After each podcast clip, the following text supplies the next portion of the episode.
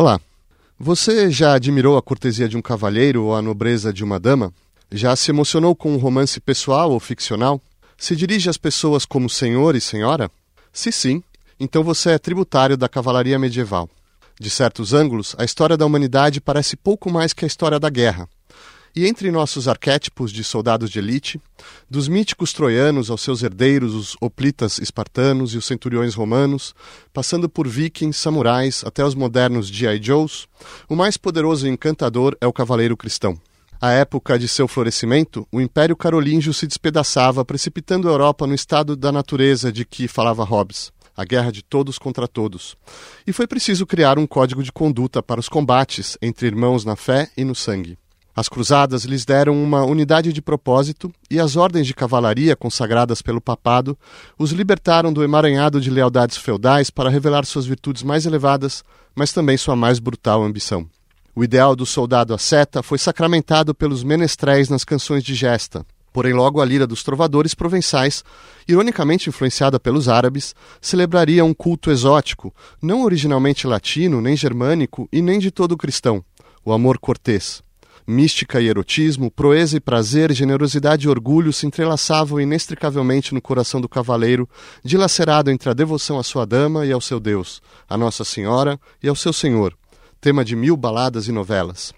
Na Renascença, enquanto a pólvora relegava a espada à estratosfera simbólica, o cavaleiro da triste figura de Cervantes desferiu a mais letal humilhação à honra da cavalaria. O código cavalheiresco sobreviveria ainda no ideário do antigo regime, mas ante a decapitação de Maria Antonieta, Edmund Burke suspirou: a era do cavalheirismo se foi, a dos sofistas, economistas e calculadores venceu. Porém, assim como os renascentistas voltaram à antiguidade, a geração seguinte retornaria à Idade Média, plasmando uma nova mitologia poética, o romantismo. Em pleno avanço da era burguesa, o medievalista Léon Gautier diria com um triunfalismo quase quixotesco: Há uma escola que pretende que o bem-estar é o único fim que uma humanidade regenerada deve perseguir. Estes sofistas se enganam grosseiramente. É o cavalheirismo que salva as nações e que é o seu aroma. E a cavalaria é o desdém por todos os pequenos confortos de uma vida amolecida e sem nervos. É o desprezo do sofrimento, é pôr em prática o antigo esto vir, seja homem. Para discutir a cavalaria, convidamos Marcelo Cândido, professor de História Medieval na Universidade de São Paulo e autor de A Realeza Cristã na Alta Idade Média, Lênia Márcia Mongelli, professora de Literatura Medieval na Universidade de São Paulo e autora de Palmerim, na Inglaterra, e Nery de Barros Almeida, professora de História Medieval da Universidade de Campinas e coordenadora do núcleo Unicamp do Laboratório de Estudos Medievais. Marcelo, você pode nos introduzir ao universo feudal logo após a, o, o esfacelamento do Império Carolíngio e como a, as classes ou as, as, categorias guerreiras estão inseridas nessa mecânica social? Claro. É, após a desagregação do Império Carolíngio, a situação política da Europa muda radicalmente. Ao invés de uma unidade política, a gente passa a uma situação de fragmentação. E nessa fragmentação, as elites, é, as aristocracias desempenham um papel fundamental. Elas passam a exercer, a nível local, as atribuições que antes eram atribuições do imperador carolíngio e isso faz com que essas, esses grupos locais tenham um poder bastante grande sobre os camponeses, sobre as populações dessas regiões. Para exercer o controle militar a nível local, esses senhores então é, recrutam cavaleiros, recrutam aqueles que são é, parte de uma elite militar e armam essas, esses indivíduos com as mais caras é, arma, armas e as mais é, as técnicas militares mais é, arrojadas. E é nesse momento, a partir em torno do ano 1000, que se dá então a emergência da cavalaria como um grupo social, como um grupo social próximo da aristocracia. Nem todos são aristocratas. Sabemos que parte dessa, dessa cavalaria é oriunda de um campesinato mais abastado. Mas ao longo dos séculos XI e XII, esses cavaleiros ascendem à nobreza, graças, sobretudo, a essa inclusão como, como eh, parte de um grupo de elite militar a serviço da aristocracia. Mas o que difere nesse momento? Quer dizer, se a gente já começa, pode encontrar diferenças. A guerra existe desde sempre, existem soldados. O que difere exatamente esses cavaleiros nesses inícios do que a gente conhecia até então? A questão fundamental é a, é a normatização da guerra. Uma das preocupações maiores dos poderes públicos durante e após a desagregação do Império Carolíngio é, é o controle da atividade guerreira. E a Europa do ano 1000 é uma Europa bastante marcada por conflitos internos no interior da aristocracia. Então, a cavalaria ela surge não apenas como um grupo social, ela é não apenas um grupo sociologicamente falando de pessoas é, que, voltadas para a atividade militar, mas também constitui um ideal, um ideal de comportamento guerreiro. Me parece que o elemento essencial, sobretudo após a desagregação do Império Carolíngio, está em tornar esse comportamento guerreiro é, parte de um conjunto de regras que são é, é, inspiradas pela igreja, que são inspiradas também por setores laicos que querem reformar a sociedade. Então a cavalaria ela, ela é um elemento complexo, ela é, ela é um fenômeno bastante complexo. Nós não estamos lidando apenas com um grupo social que pode ser identificado nos textos, na arqueologia. Estamos falando de um ideal de vida social que esses indivíduos encarnam. Nery, a gente pode ter uma ideia de, de como eles encarnam esse ideal? Quer dizer, como as características das guerras feudais é, que tipo de. como esse código estava sendo praticado é, exatamente é, na prática, digamos assim? Essa pergunta é muito importante porque ela leva a gente à procuração de um problema, que é quando surge a cavalaria e esse quando precisa que a gente tenha clareza de quais são os elementos que acreditamos a caracterizem. E aí nós temos um problema, porque seria o surgimento desse novo tipo de guerreiro, que é o guerreiro que se caracteriza por combater a cavalo, se seria isso, a gente teria, nós teríamos uma cavalaria já na passagem para o século, na entrada do século IX, com certeza seria esse combatente privilegiado, porque lutar a cavalo significa uma distinção imediata em relação à infantaria, que nunca desaparece na Idade Média, mas ela perde importância social, simbólica. E a gente tem um guerreiro que precisa de um armamento extremamente custoso, o cavalo, o estribo, que não apenas são custosos, mas também são é, novidades tecnológicas, digamos assim, desse período qual, ao qual estou me referindo, a passagem para o século IX, início do século IX, importantes. Então, uh, a gente tem uma pessoa que é incluída num, num, grupo que luta de uma determinada maneira e que tem uma distinção não apenas por ser indicada para sair de uma infantaria pra, e entrar nesse outro grupo, mas tem também que recebe recursos para manter o cavalo, é, ter o cavalo, mantê-lo e também para equipá-lo e, e, ter as suas próprias armas. Então, o elmo, o escudo, a, a, a cota de malhas é muito simples, mas é um ornamento específico, porque estar a cavalo demanda uma certa. É, um, um, tipo específico de, de, de indumentária. Bom, Uh, se é isso, então a gente está falando de algo bem recuado no tempo. Se são as relações de inclusão numa classe específica, a gente pode estar tá falando de é, do adubamento, a gente está incluindo um elemento nessa equação que tem uma outra temporalidade. O adubamento, só para esclarecer, é a consagração do é um rito um ritual. que uhum. passa por diferentes momentos de, de constituição. É, ele pode ser muito simples ou muito complexo, dependendo, dependendo do período, mas que inicialmente é muito simples, que sinaliza simbolicamente a entrada da pessoa na cavalaria. Pode ser um tapa no ombro, por exemplo, pode ser uma, uma cerimônia que passa por é, dentro da igreja, num espaço sagrado, onde a pessoa tem que fazer votos, fazer uma noite de, de, de velada na capela, etc. E essas mudanças todas vão acontecendo e esse adubamento que a gente tem em mente, que está um pouco, que corresponde um pouco a essa visão romântica da cavalaria, ele existe, ele se torna relevante, digamos assim, e mais elaborado é, é, como uma cerimônia no século XII. Então, é uma coisa bem tardia. Então, são várias camadas de informações que na nossa visão atual da cavalaria, estão juntas, plasmadas numa imagem única, mas historicamente elas vão se incluindo nesse, nesse perfil ao longo de diferentes épocas.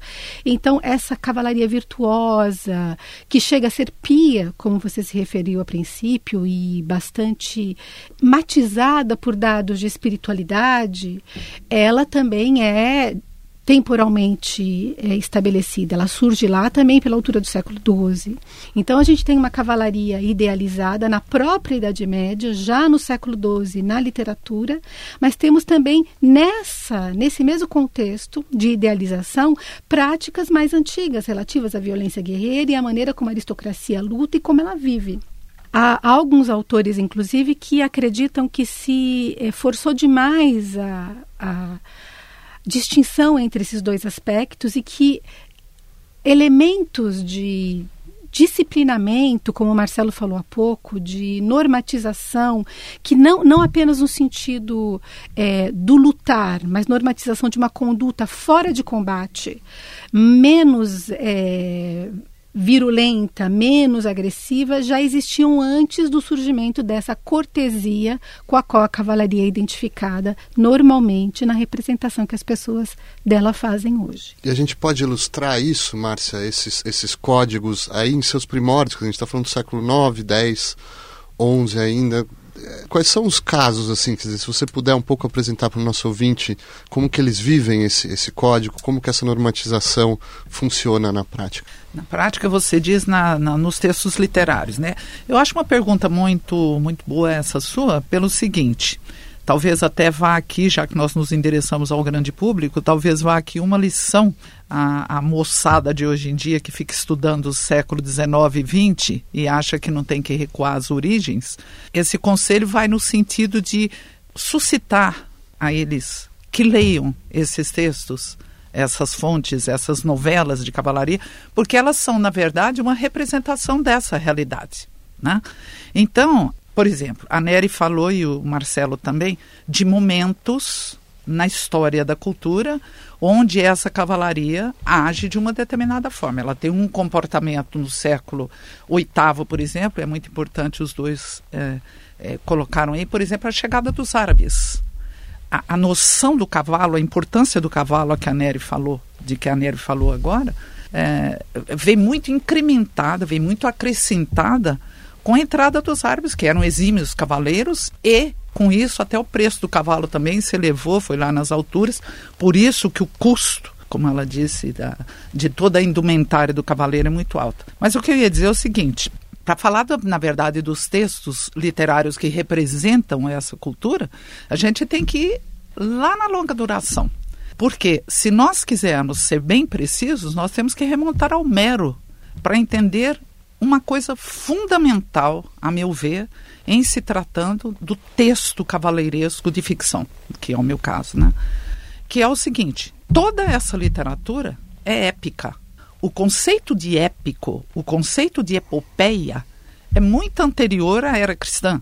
Está lá no Homero, século XVI a.C. O que há são essas modificações a que ela se referiu, e ele também, paulatinas, né? O que mostra que o texto literário só existe em absoluta interação e relação direta com a história. Né? E se nós quisermos entender toda essa evolução, a gente tem que entender que o épico em Ulisses, na Odisseia, o épico uh, na Eneida é uma coisa, o épico na canção de Gesta é outra. E o épico nas novelas de cavalaria é outra. Agora, antes da gente chegar na canção de Gesta, eh, justamente século, século uhum. XI, quais eram os arquétipos, os ideais que estavam ali à disposição é, anteriormente a isso, antes da, da, cavalaria produzir a sua própria sim, forma literária? Sim, sim. Um arquétipo fundamental, decisivo, a noção de herói.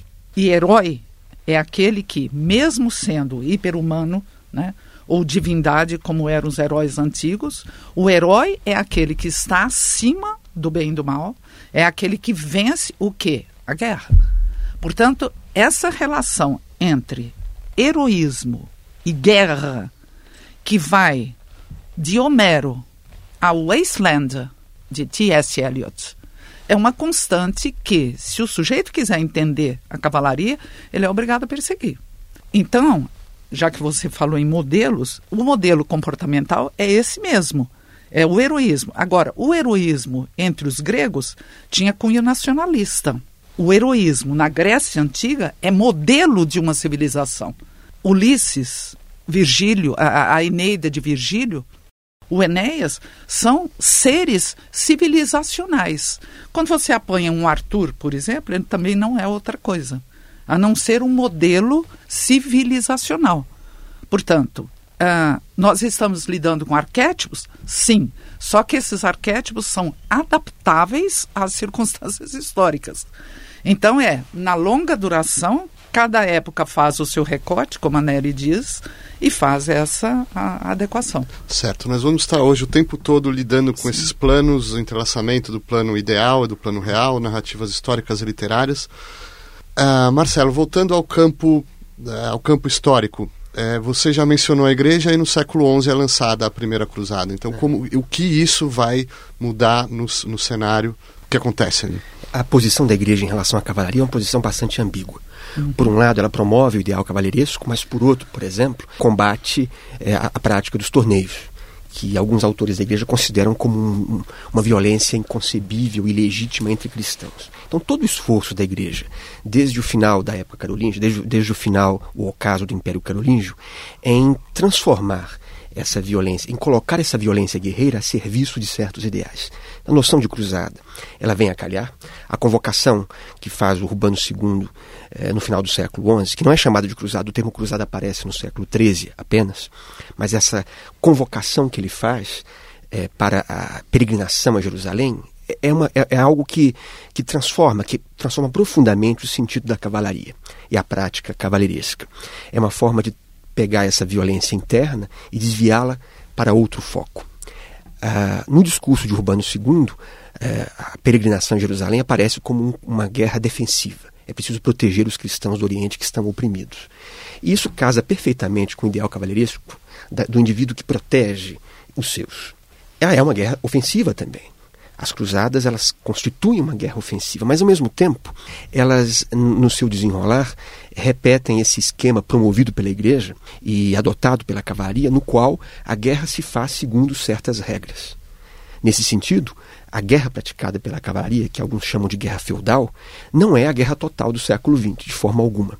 É uma guerra que tem por objetivo é, não suprimir a violência, mas é uma guerra que tem por objetivo diminuir ao máximo os, as perdas em homens e em material e maximizar os ganhos. Por exemplo, a prática do cerco, ao invés da, do afrontamento em campo aberto, que é privilegiado, ou ainda os pedidos de resgate, sequestros e pedidos de resgate, que são uma forma de acumulação de recursos. Então, a guerra, a chamada guerra feudal, ela, ela se enquadra perfeitamente com o ideal e com a prática cavaleiresca na medida em que ela supõe o exercício da guerra através de certos princípios, através de certas regras. Isso sem dúvida beneficia, isso sem dúvida vai no sentido daquilo que a igreja pretende ou pretendia. Mas é óbvio também que na sua, no seu desenrolar, essa, esses combates, essa guerra e as próprias cruzadas acabam escapando do controle daquilo que eh, a mensagem inicial eh, do Urbano pretendia. Para dar um exemplo, a Quarta Cruzada, em 1204, termina pelo saque de Constantinopla, que beneficiou bastante as cidades italianas. Isso significa, portanto, que as cruzadas, embora elas tenham como objetivo inicial essa, essa transformação da, da violência guerreira em, em defesa da cristandade, ela acaba agregando em torno de si interesses é, em seu desenvolvimento, interesses e, e ideais que vão muito além daquilo que a igreja pretendia inicialmente. Nery, o que são as ordens de cavalaria e como elas se diferem das, das corporações militares, das organizações cavalheirescas até então? É, nós temos, é, na verdade, ordens militares, que são, são ordens religiosas, que é, se desenvolvem no período das cruzadas em torno de alguns guerreiros que têm a intenção de proteger o caminho dos peregrinos que estão indo para a Terra Santa. Os templários são os mais famosos, existem filmes a respeito deles, etc.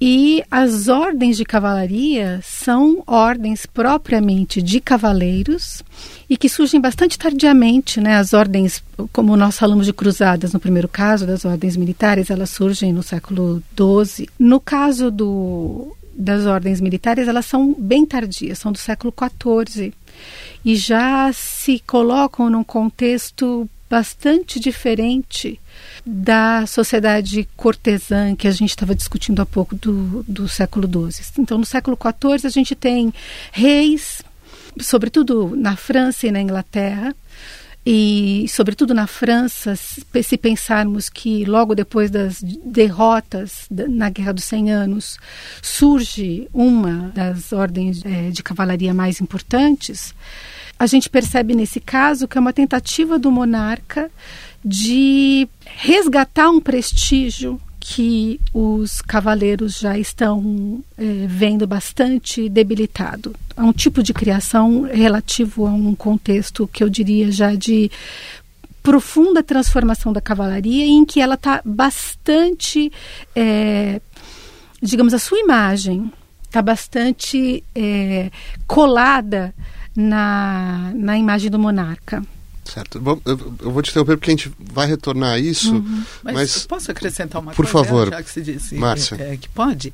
Essa, essa ideia que ela falou agora e que o Marcelo tinha falado também da ambiguidade dessas ordens de cavalaria, isso vai estar presente como um, uma pedra de toque nos textos literários, né, nos textos de ficção. Mas se a gente apanha, por exemplo, uma, um livro como o livro da Ordem de Cavalaria do Raimundo Lúlio, que é já do século XIII, né? Ali você tem o retrato exato dessa, dessa mistura a que, a que ela se referiu, a que eles se referiram. De um lado, o intuito militar, a educação do cavaleiro para a guerra, e de outro lado, a sua espiritualização, né? o seu, o seu, uh, a sua educação ética. Tanto que vai colidir depois, logo, logo, esse, esse modelo de uma cavalaria como aqui é expressa no livro da Ordem, atenção que o livro se chama Livro da Ordem de Cavalaria, do Raimundo Lúlio, esse vai explodir depois nos livros que são os, os Espelho de Príncipes, que são a educação dos monarcas. Né? Portanto, é simultaneamente o ideal guerreiro e um ideal ético, espiritualizante. Etc. Nery. É, uh, um exemplo bom dessas contradições é, vem das próprias cruzadas, né? A gente tem um relato absolutamente pavoroso da tomada de, de Jerusalém no final do século XI, com os, os relatos dizem que os cavalos tinham sangue até o meio das suas das suas patas, né? E que e ao mesmo tempo nós temos relatos de encontros entre chefes militares cristãos e muçulmanos para resolver questões é, sobre a ocupação de determinados territórios de interesse de ambos. Então, digamos, é, eu não me lembro direito o nome da cidade, mas uma cidade muito próxima ao Cairo foi era alvo dos cristãos. Ela é, estava sob domínio muçulmano e os cristãos fazem um acordo para não chegar ao Cairo porque interessava a liderança liderança muçulmana que estava no Cairo não combater os cristãos naquele momento. Então, há formas diferentes de, de conduta durante a guerra. Não é apenas o exercício da violência como um exercício de, de valor, porque aquilo é, é a defesa da cristandade no contexto cruzadístico, digamos assim. Mas, de qualquer maneira, eu acho que esses dois componentes eles são é, permanentes dentro da ideia de cavalaria e, e, a gente tem que se perguntar por que, que essa literatura ela idealiza tanto o, o cavaleiro né? Porque a nossa imagem de, vem dessa, dessa herança fortíssima que a literatura deixou sobre o que teria sido a cavalaria, né? Que tal, Marcelo? Podemos continuar nessa linha? É, porque a gente está falando de um tema cercado de, de mitos e uhum. então acho que é, é o momento de distinguir a realidade da ficção, os ideais uhum. da, das práticas. Quer dizer, como que esses os códigos cavalheirescos como que eles estavam funcionando ali na prática com Se é cruzadas, das cruzadas? Né? Se é, é, que a gente pode distinguir. É, é um trabalho difícil, é toda a dificuldade do historiador em conseguir, através dos textos que ele tem em mãos para analisar a diferença entre o ideal e a prática social. Uhum. Mas no caso da, das cruzadas, tomando aqui aquilo que a Nery acabou de dizer, ela se referiu a pactos feitos entre cristãos e muçulmanos. É muito importante lembrar que as sociedades eh, medievais são sociedades extremamente hierarquizadas. O cavaleiro, à medida em que ele ascende socialmente, ele se identifica com a nobreza, com a mais alta aristocracia. E a gente observa através desses pactos feitos durante as cruzadas que esses cavaleiros se sentem mais próximos de, dos nobres muçulmanos do que dos uh, soldados rasos da, uh, cristãos, uhum. apesar das diferenças existentes entre os grupos. Esses pactos mostram que essa sociedade, a própria lógica cavaleiresca, ela é marcada por uma ideia de distinção social. O cavaleiro é um indivíduo que se sente que é, socialmente falando, alguém que se situa no, no topo da pirâmide social. É, nesse sentido, a diminuição do, da violência através desses pactos é feita, sobretudo, para poupar a vida e os recursos desses grupos mais desses, desses grupos privilegiados. Não há nenhuma preocupação, digamos assim, com a situação é, dos do, do soldados que, que, que lutam em, em, ambos os lados. Então, me, me parece que um elemento interessante para pensar as práticas sociais do período é observar como é que a cavalaria, como é que os ideais de cavalaria refletem a profunda hierarquização é, dessas sociedades. E é muito importante também lembrar que isso também mostra um outro aspecto que é profundamente contemporâneo. O século XIX, sobretudo o século XX, most tentaram mostrar as cruzadas como um choque de civilizações. As cruzadas não foram um choque de civilizações. Nós temos aí esses pactos que mostram muito bem isso. Esses indivíduos que participam desse movimento, eles têm ideia das diferenças que existem. Muitas vezes o, o, o outro é, é, é, descrito da forma pior possível. Os massacres, como a, a Nery mencionou, eles são frequentes. A tomada de Jerusalém é um bom exemplo disso. No entanto, é preciso ressaltar que essa, que essa guerra, que, essa, que, esses, que esses conflitos, eles não têm a característica que os conflitos modernos e contemporâneos têm. Uhum. Márcia, podemos uh, justapor a, a, essa descrição justamente o plano ideal, porque a partir do século XII, talvez antes, mas a partir do século XII, claramente a gente já tem uma literatura genuinamente cavalheiresca nas canções de gesta. Qual é a figura é, de, de heroísmo que está sendo consagrado nessas primeiras canções de gesta? Existe uma diferença bastante grande entre as canções de gesto e as novelas de cavalaria, né? Certo. Então, o Hegel, por exemplo, é um, é um filósofo que estabeleceu três etapas para o épico. As epopeias, as canções de gesto e as novelas de cavalaria. Ele chama as novelas de cavalaria, tais como elas aparecerão no século XII, a partir do século XI e XII, como o terceiro gênero, a terceira modalidade da época na opinião dos teóricos em geral, a diferença fundamental e eu acho até discutível até um certo ponto, entre as canções de gesto e as novelas de cavalaria está exatamente no sentido de realidade entre, uma, entre umas e outras. É que as canções de gesto lidam, em geral, com heróis reais existentes. Por exemplo? Como, por exemplo, Carlos Magno todo um ciclo de canções de gesta estão em torno da figura esplendorosa, esplêndida, fundamental do Carlos Magno, a começar da Chanson de Roland, que é uma das mais importantes. Cid, o Campeador, é outra canção de gesta fundamental. Todos os Guilherme, né? Há um ciclo dos Guilhermes na França. São personagens históricas, reais, é, documentalmente comprovadas. E os feitos delas são feitos, entre aspas, reais. Por que, que eu digo entre aspas reais? Eu me lembrei aqui agora até de um livro que é tradução da Nery, do, do Barthélemy, A Cavalaria, uh, em que ele mostra o tempo todo, ao examinar aquela documentação toda, o quanto que realidade e fantasia na descrição uh, se miscuem. É, é, é, difícil em determinados momentos você estabelecer o que é real e o que é criação do narrador, que muitas vezes é um narrador anônimo. Tantas dessas canções de Gessa têm narrador anônimo. Ao contrário, quando nós chegamos às novelas de cavalaria propriamente dita, aí nós estamos já no âmbito da ficção. Muitos consideram essa ficção desvairada e eu sou rigorosamente contra essa opinião de desvairada ela não tem nada, porque ela voa, ela, ela edulcora, como dizem muitos, né? Mas ela está rigorosamente plantada na história. Ela decorre dos acontecimentos históricos. E se elas é, adoçam a pílula desse tema guerreiro, elas o fazem exatamente por isso que o Marcelo estava dizendo, dessas hierarquias, principalmente as eclesiásticas, para atender alguns desígnios e alguns ditames da própria igreja.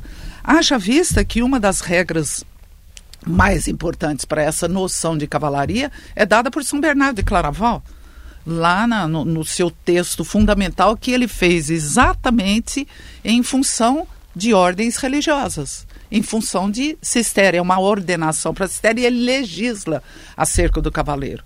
É dele a, a, a expressão tão fundamental para esse tipo de texto no século XII, que é a noção do herói militar, do, do, do monge guerreiro. Você quer uma coisa, como eles estão dizendo, os dois, o tempo todo, e eles são historiadores, uma coisa tão aparentemente contraditória como monge guerreiro, só não é só não é totalmente contraditório porque a Bíblia está carregada e a Bíblia é o documento-chave né, para a sociedade cristã. A Bíblia está carregada dessa imagem do combate espiritual, da psicomaquia. A psicomaquia nada mais é do que o combate espiritual. Quem é Galás? Galás é o sergente, é o servo, é o empregado, é o guerreiro de Cristo.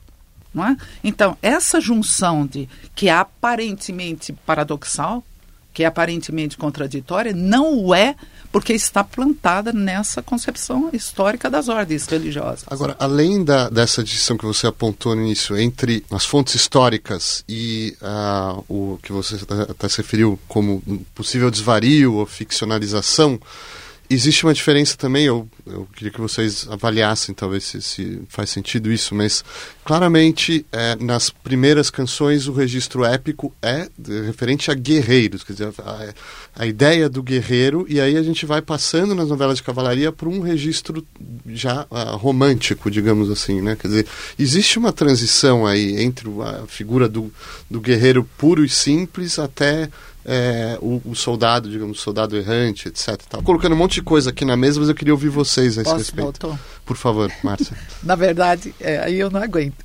A distinção é só de tom. Porque, na verdade, as canções de gestas, de gesta lidam igualmente com feiticeiros, com almas do outro mundo, com presságios, com bruxarias, com ideia de que é, choveu, aquele é um castigo que cai sobre o guerreiro. Ah, o, o falcão que voou em tal lugar, isso é indício de que a guerra X vai começar. Isso está presente literalmente nas, também nas canções de gesto. Mas vamos lá, eu tô, o que tô prevalece, o que é. prevalece é a figura central, é o protagonista. Esse sim é uma figura real. Mas aquilo que o cerca é, na verdade, quase tão fantasioso muitas vezes nas descrições, quanto vai ser a ficção posterior. Qual é a diferença de tom? É. é. que lá agora, com uma série de acréscimos que nós ainda vamos falar, né? Esta, esta parte fantasista prevalece sobre a descrição objetiva e sobre a guerreira. É o que eu queria, na verdade, eu estou ansioso para introduzir aqui já há algum tempo, é justamente o amor, o amor cortês, o amor romântico, que me parece nas primeiras, nos primeiros épicos na canção de Roland, por exemplo, não, não, chega a ter um papel muito importante. Como que ele surge nesse cenário? Nery? É, o Fanamour, é, que vai ser chamado no século XIX de amor cortês, ele é um tópico dessa literatura. No entanto, é, se você me permite fazer um pequeno desvio e depois eu deixo para a Márcia complementar, já que ela é especialista na literatura, é, é legítimo a gente se perguntar é, a importância, a relevância desse tema na literatura. Eu me pergunto, porque a gente faz uma leitura romântica dessa literatura e dessa, desse tópico em especial na literatura. Então, quando o Chrétien de Troyes, por exemplo, escreve um Tristão perdido, mas o Tristão dele provavelmente se chamava o Rei Marcos e Isolda Loira, eu me pergunto o quanto é que a gente tá, olha adequadamente para essa matéria, ou seja, procurando percebê-las. Eu digo nós como não especialistas em literatura, evidentemente. É, como é que nós, contemporâneos, olhamos para essa literatura como uma literatura do século XII ou estamos lendo essa literatura pelo é, pelo, pelo viés romântico do século XIX. E, de fato, quando a cavalaria é olhada no século XIX, ela tem um lugar muito importante num ideário nacionalista, que eu acho que já foi comentado aqui, e, e ela acaba, de certa forma, sendo uma resposta afirmativa para a crítica que se fez no século XVIII, sobretudo no contexto revolucionário, à Idade Média. A Idade Média feudal, senhorial, era ruim porque ela era é, autoritária, porque ela era é, dominada pela ideologia eclesiástica, que era obscurantista, é, e, e, e, assim por diante. A, o romantismo é, na, é uma reação a esse contexto revolucionário, em boa medida, e nele a Idade Média que vai ser recuperada, resgatada, é a Idade Média romântica criada romântica a Idade Média em torno da, da, da memória cavaleiresca. Então eu me pergunto quanto é que esse fanamur é importante. Ele aparece no, na literatura como uma relação entre homem e mulher diferente daquela que até então se colocava, onde o homem e a mulher são colocados no mesmo plano, ou até a mulher num plano superior, em que o, o homem, o guerreiro, ele tem como uma das suas principais funções defender a honra dessa mulher é, defender em todos os sentidos, mas, sobretudo, muito atento à honra dela. E, então, há muitas interpretações sobre o que isso significa se realmente a gente tem nesse momento um resgate da mulher, uma valorização da figura feminina, e muitos historiadores acreditam que não. Acreditam que o envolvimento amoroso que muitas vezes aparece na numa relação incestu, numa relação adúltera, a mulher é casada e o cavaleiro vai lá e a corteja e ele é ligado ao marido dela que é seu senhor, é, que essa relação na verdade triangular, ela é uma representação da relação dele com o próprio Senhor. Então existem interpretações a respeito que meio que desromantizam né, a abordagem e colocam a mulher numa posição que ela não tem numa visão é, decimonônica. Então é uma questão muito interessante, mas é uma questão controversa, porque envolve esses filtros de outro período olhando para a Idade Média e com intenções de presentificar a Idade Média com objetivos muito concretos, no caso políticos. Que tal, Marcelo? Até que ponto isso espelha a realidade? Até que ponto esses novos, sim, essa nova simbologia está mudando comportamentos? O grande problema da, um dos grandes problemas do estudo da história medieval é o fato de que ela foi apropriada, reapropriada, eu diria até fabricada no século XIX, com objetivos é, claros, no caso francês, alemão. É, é, o objetivo era construir narrativas nacionais. Então, todo o período como foi dito aqui pelas minhas colegas, todo o período medieval acaba sendo, e a cavalaria em particular, acaba sendo retomado com, com esse objetivo claro. Então, cada historiador no século XIX olha para o período medieval como uma forma de tentar entender a genealogia das suas próprias nações. No caso da cavalaria, ela desempenha um papel fundamental nessa retomada, porque o século XIX, final do século XIX e a primeira metade do século XX são profundamente marcadas pela pelos conflitos militares na Europa, por guerras terríveis. E, e essa, essa, apropriação vai até o paroxismo, os casos mais absurdos e radicais, o caso talvez mais emblemático que conhecemos e o mais terrível também, que é o fato de que a, as SS, a, o grupo de elite da, da, Alemanha nazista, responsável em boa parte pelo Holocausto, se calcava no modelo da cavalaria.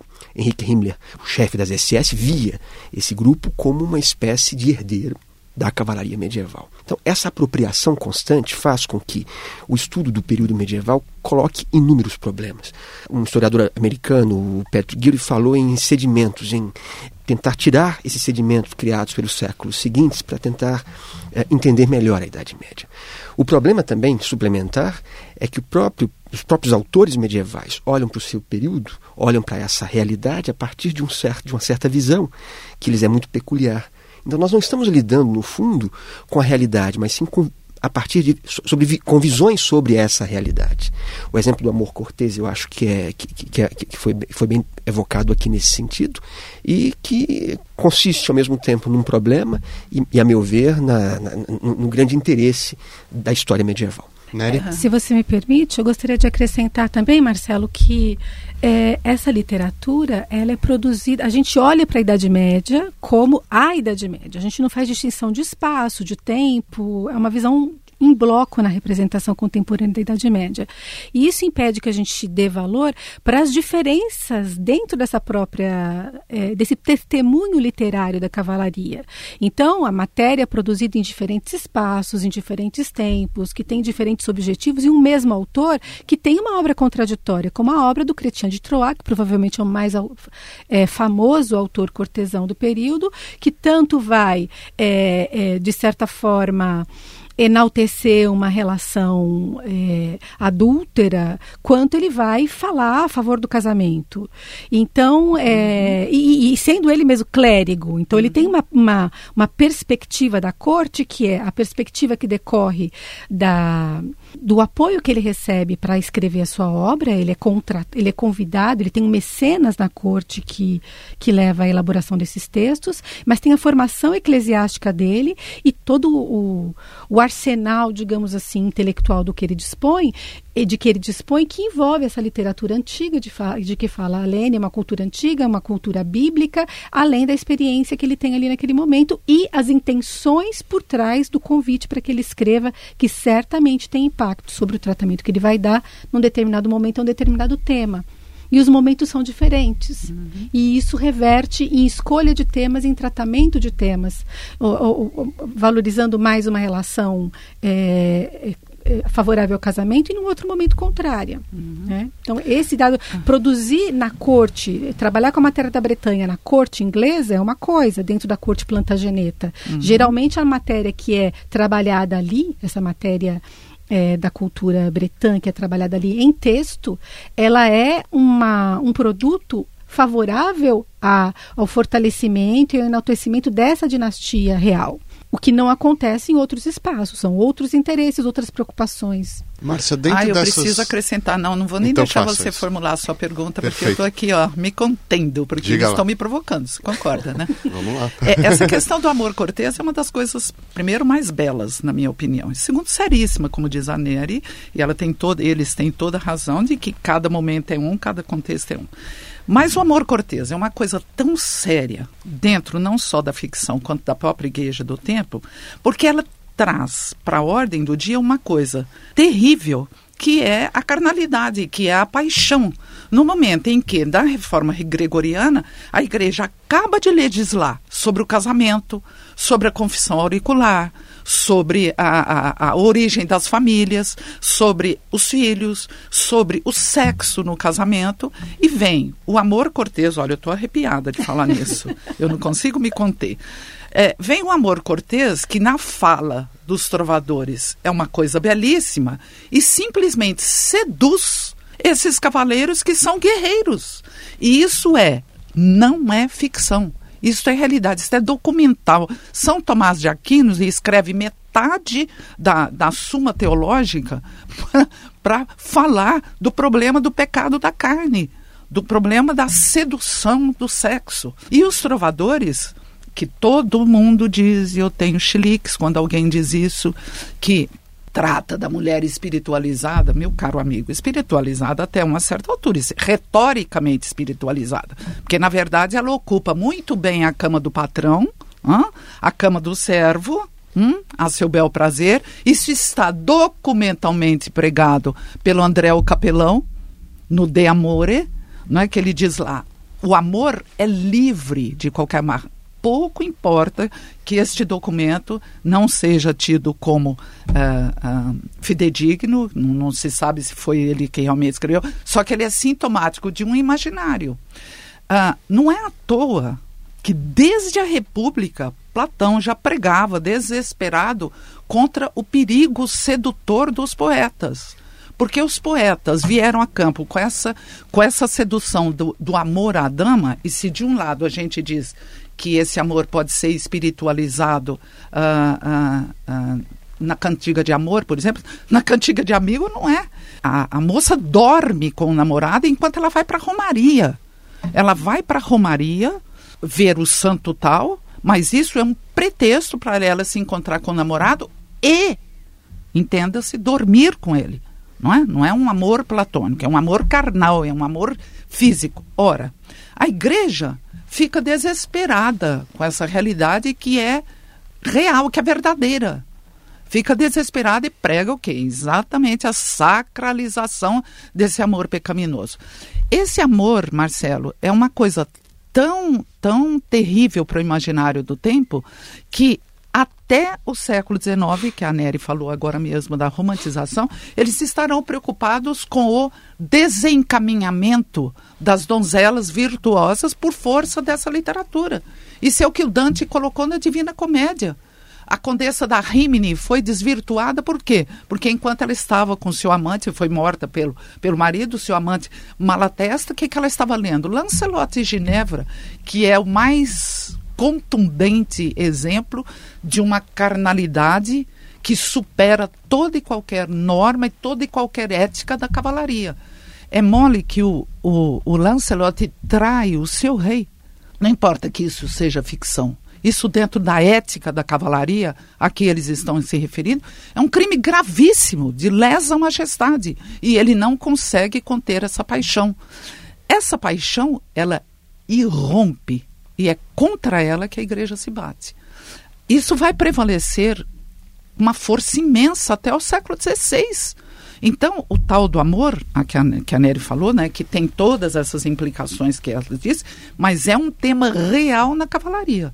Tanto que os cavaleiros do século XVI vão substituir a busca do graal, que é um objeto sagrado, né, pela busca da mulher. A, a que é que visa a cavalaria do século XVI? A conquista da dama. Por quais razões? É essas que eles estão apontando aqui. Razões sociais. Razões até, no caso do século XVI, imperialistas. Agora, estando no século XVI, Marcelo, nós temos eventos dramáticos aí, muitos, a conquista do Novo Mundo, a descoberta da, da pólvora, a divisão da cristandade.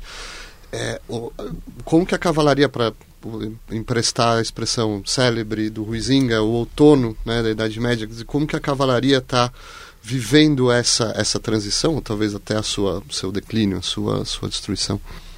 É, me parece que a questão é, que, que, marca profundamente essa, esse ocaso é, da cavalaria, não no plano literário, evidentemente, Sim. mas no plano social e político, é a emergência das monarquias nacionais, a centralização política. O fato, de, e é interessante notar o quanto essas as ordens criadas pelos reis no final do século XIV, no século XV, têm por objetivo, essas ordens de cavalaria, trazer para perto do poder real uh, esses cavaleiros. Então, as sociedades de corte que se constituem uh, aí uh, no início da época moderna, elas são o resultado da domesticação da cavalaria. E mais do que isso, do controle por parte dos poderes centrais desses atores mais ou menos li livres, autônomos, que passam a servir a, a esses estados em ascensão. Então, me parece que o grande vitorioso no final da Idade Média são os poderes centrais, são os poderes reais. São eles que, ao mesmo tempo submetem não apenas a, a cavalaria, mas a, a, a, aristocracia que se recusava a, aceitar o, o, poder real, mesmo jurando lealdade a ele. Maraneri, como que isso está mudando é, o tipo do homem, uh, do, do, do, indivíduo cortês, do indivíduo, da, o ideal mesmo de nobreza? Quer dizer, como que isso está se, se mutando nesse, nesse período? Eu estou pensando, a gente está passando do, do, do cavalheiro tipicamente medieval para o gentleman, para o para o homem galante, para o fidalgo, etc. E tal, né? Como que isso está acontecendo aí? Olha, é, acho difícil responder a sua pergunta porque ela pressupõe uma coisa que existe e uma coisa que não existe. Uma que a, a cavalaria continue, não continuou, ela acabou, né? Ela, mas de qualquer maneira, a sua pergunta ela tem a força da ela demonstra a força que a cavalaria tem hoje ainda, né? Eu acho que você está preocupado muito com onde é que ela está, né? Onde é que porque é, é, deixa eu ilustrar a pergunta. É, você tem no século XVI livros como é, o Cortesão de uhum. Castiglione, que já é sim. é uma figura urbana, um uhum. tipo de, de, de, corte bem diferente, o Príncipe de Maquiavel e claro uhum. o Dom Quixote. O que que isso está exprimindo ali de, de transformações? Né? Olha, a, até hoje existem cavaleiros se você for pensar, né? Lá na corte, a, rainha da Inglaterra pode fazer cavaleiros, ela e quando ela faz isso, ela está transmitindo, além de um de um título de prestígio, também um grupo de valores que são sedutores. O que eu acho interessante nisso é o quanto esses valores são sedutores para nós ainda e o que essa sedução significa. É, se você me permite fugir um pouco da pergunta. Eu, enquanto a gente conversava aqui, eu estava pensando é, o quanto é, essa animação toda aqui da gente está relacionada com o, o nossa é, paixão contemporânea, né, pela, pela cavalaria. E e ela entra na nossa maneira de perceber o mundo de maneiras positivas e negativas. Eu me pergunto quanto é que o, o ideal, esse ideal cavaleiresco não está alimentando, menos no Brasil, mas na Europa, evidentemente, uma essa ideia do choque de civilizações a, a qual o Marcelo se referiu e que acredita contra todos os fatos medievais, que haveria ali no período medieval testemunho de uma incompatibilidade entre cristãos e muçulmanos, por exemplo, que a própria ética cavaleiresca ali na prática desmente, porque ela tem recursos para realizar os seus pactos e que não e onde tudo não é só resolvido pela, pela, pelo uso da arma. Por outro lado, a gente também tem uma atração muito grande por esses temas. Eu fico me, me perguntando, por exemplo, o quanto é que a, o mito do cavaleiro andante no cinema, que alimentou a tradição dos westerns, ele não é mais responsável pela importância que o western tem na cultura cinematográfica americana do que a própria história do oeste teve no momento é, no, no, século XIX, né, sobretudo no período posterior à Guerra Civil, né, que é de onde saem sai boa parte das histórias que viram os westerns depois. É, o Star Wars é um, uma um filme bastante calcado na lógica do Cavaleiro Andante transformado em um western, né? Uma releitura do western praticamente, mas de uma maneira é, é, com resultados bastante diferentes. Mas, por outro lado, tem uma outra resposta da, da, da, violência medieval que se manifesta hoje no nosso imaginário quando as pessoas simplesmente ficam absolutamente fascinadas por Game of Thrones, que é é, do ponto de vista da apropriação da imagem da cavalaria, é um pedaço da imagem da cavalaria brutal, não é? Não é o, o, pedaço do valor, digamos assim, daquele que está ali num, num Shane ou num Star Wars, mas que está dentro do, de uma outra parte da representação da cavalaria. Então, essa tensão permanece no nosso imaginário. Né? Então, é por isso que é importante a gente é, não só lidar com a história no passado, mas como esse passado faz a nossa memória no presente e constitui valores. Então, nesse sentido, eu estou dialogando um pouco com o texto introdutório, que é muito laudatório da cavalaria, mas nessa imagem de cavalaria tem outras potências importantes que é preciso resgatar para enfrentá-las, né? Com relação à nossa própria visão da violência, a nossa aceitação da violência em certas circunstâncias.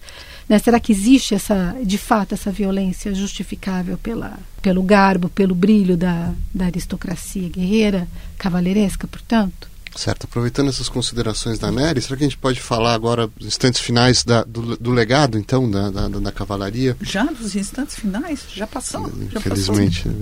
Já Eu sofro sempre com isso. Então, eu, eu queria pegar agora, só porque a Nery falou e você também, a questão do cavaleiro errante. Né? Essa, essa figura, por exemplo, do cavaleiro errante, né? E, e, que a Nery colocou muito bem, fica muito misturado realmente a questão da fantasia com a questão da realidade documental. Mas essa presença do cavaleiro errante foi cunhada pela ficção com uma força tal que ela impregnou inclusive a mentalidade dos próprios reis. Eu estou pensando agora especificamente no Dom Sebastião, que foi para a Batalha de Alcácer Quibir munido travestido da imagem do Galaaz. E deu no que deu, né? Ele tinha um pingo de guerreiros contra milhares de africanos, como dizem os, os, os alunos costumam brincar, que não sobrou nem o cavalo do Dom Sebastião. não é? Isso é a força de penetração do quê? Da ficção. O que, que ele foi buscar lá? Ele foi buscar a cristianização dentre outras coisas. Ele foi buscar enriquecimento, ele foi buscar o comércio ultramarino não é? Ele tinha toda um, um, uma injunção política, ele era movido por isso, mas ele estava se alimentando de uma ficção. Então, e essa ficção chega até hoje, esse, esse tema do cavaleiro errante. Por exemplo, você tocou agora menos no Cervantes. Vou destruir aqui agora outra ficção. Cervantes não mata a cavalaria. Mata essa cavalaria guerreira que a Nery falou, e ela tem razão, é que ela acaba mesmo no século XVI, não o imaginário dela. Porque todo o século XVII na Ibéria está assim, de novelas de cavalaria que vão até o XVIII. O pessoal de Alcalá de Henares, lá na Espanha, está publicando. Estão sendo publicados agora esses textos que estavam todos inéditos, de uma cavalaria vivíssima. Vamos para o Brasil? Quando a gente pega o Ariano Suassuna, aquela obra-prima que é a Pedra do Reino, o que Ariano Suassuna fez com a Pedra do Reino? Adaptou todo o imaginário cavaleiresco do cavaleiro errante, o seu quaderno nada mais é do que um cavaleiro errante, errando por onde? Pelos sertões nordestinos, a míngua. O que, que é o Wasteland? Que coisa mais deslumbrante, ele passa por uma terra devastada, cujo modelo é o rei pescador, que está lá no século XII, atrás do quê? De um grau. O que, que é o grau no contexto que a Nery muito bem diz? Água. Falta água naquela terra devastada, falta a seca. É a mesma coisa que procura o Ariano Suassuna. Então é uma imagem que vai sendo romantizada, que vai sendo adaptada, mas que está sim rigorosamente plantada numa determinada época, a do século XVI, inclusive. O Marcelo Cândido que está vivo, que está morto na cavalaria. Me né? parece que o principal legado é a ideia de guerra justa. E é, é, algo bastante contemporâneo, sobretudo porque quando a gente observa, nos últimos anos, quando, uh, sobretudo depois do impacto da Segunda Guerra Mundial, com a tragédia em termos humanos que foi, nós há um fenômeno interessante, sobretudo quando a gente observa é, a guerra no Iraque em 2003. Todo o discurso é, norte-americano naquele momento tentava justificar a intervenção no Iraque em nome de um princípio de ju justiça, a democracia, a não proliferação de armas nucleares, etc. Então, me parece que um legado importante no plano ideológico é essa ideia de que a guerra, em certas circunstâncias e para atingir certos objetivos, ela seria justa. Claro que nós estamos falando aí de uma apropriação, de uma reapropriação, de uma reconstrução, é, que não tem relação direta com a cavalaria. No entanto, eu considero que essa ideia da guerra justa ela, ela, é, a, ela é o principal legado da relação entre a igreja e a cavalaria. Em que circunstâncias essa, essa noção de guerra justa aparece? Ela aparece, como, em primeiro lugar, pela definição do que é a guerra injusta a guerra entre cristãos. Portanto, a guerra contra o outro, ela seria uma guerra justa. Me parece que aqui, evidentemente, nós podemos tecer várias considerações sobre é, a, a maneira imoral ou ilegal como esse princípio foi aplicado, como esse, esse princípio vem sendo aplicado, a questão não é essa. A questão é destacar o quanto o nosso mundo é herdeiro desse princípio, me parece profundamente cavalheiresco, de que é, o combate, em certas circunstâncias, seria é, um, um, combate legítimo. Parece que esse, isso é algo que está, que está, sem dúvida nenhuma, presente. Da mesma forma como é, as democracias ocidentais, quando elas lançam os seus combates, a Primeira Guerra do Golfo é um bom exemplo, tentam convencer as suas opiniões públicas de que o, o combate provoca, a guerra provoca poucos efeitos colaterais, são operações cirúrgicas. Então aí também há um eco da ideia da guerra feudal, de que é uma guerra com poucos é, danos. danos, exatamente. Estamos aí, evidentemente, no plano da construção ideológica, em que você precisa convencer as pessoas de que certas, é, é, certas guerras são legítimas. E eu, eu insisto nesse ponto depois das, da, das, imensas tragédias humanas do século XX, essa é, sem dúvida nenhuma, é uma, grande, uma grande dificuldade. Dito isso, evidentemente que eu não coloco em xeque o fato de que a guerra contra o nazismo era uma guerra justa sem dúvida nenhuma que era. Agora, a questão é como é que nós, hoje, contemporaneamente, lidamos com isso, como é que nós fazemos face a essa. Então vai ficar essa questão para o ouvinte. Obrigado, Marcelo Cândido, Lênia Márcia Mongelli, obrigado, Nery de Barros Almeida, e até a nossa próxima edição.